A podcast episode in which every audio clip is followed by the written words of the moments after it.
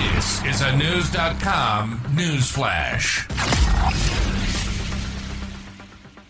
A 20 year old mother from Cleveland, Ohio, has been charged with murder after leaving her 16 month old daughter home alone for eight days while she went on vacation in Puerto Rico and Detroit. The mother, identified as Kristel Candelario, turned home to find her daughter, Jailyn, dead. According to an affidavit from Cleveland Municipal Court, the child was pronounced dead on Thursday, June 22nd.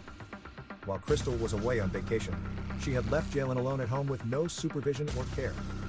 The tragic incident has caused an uproar among the community, with many questioning how a mother could leave her child alone for such an extended period. Some have even called for stricter laws to prevent such negligence from occurring in the future. We were absolutely heartbroken. We loved Jailyn a lot, said one neighbor. They were frequently asked to watch over the 16 month old while the mother was out.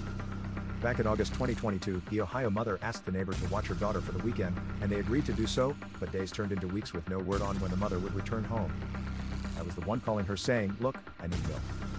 I need money. I don't have money to buy milk for your baby.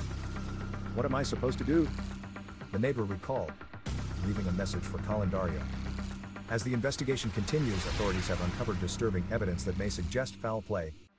It has been reported that Jailyn was malnourished and dehydrated, indicating that she had been left without proper care for a significant amount of time.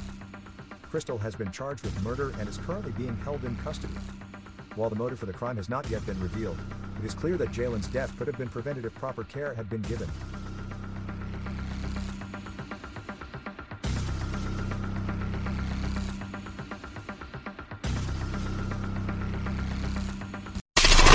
Knowledge. Knowledge. Unfiltered. Unfiltered. Knewz.com. Knewz.com. Knewz.com. News.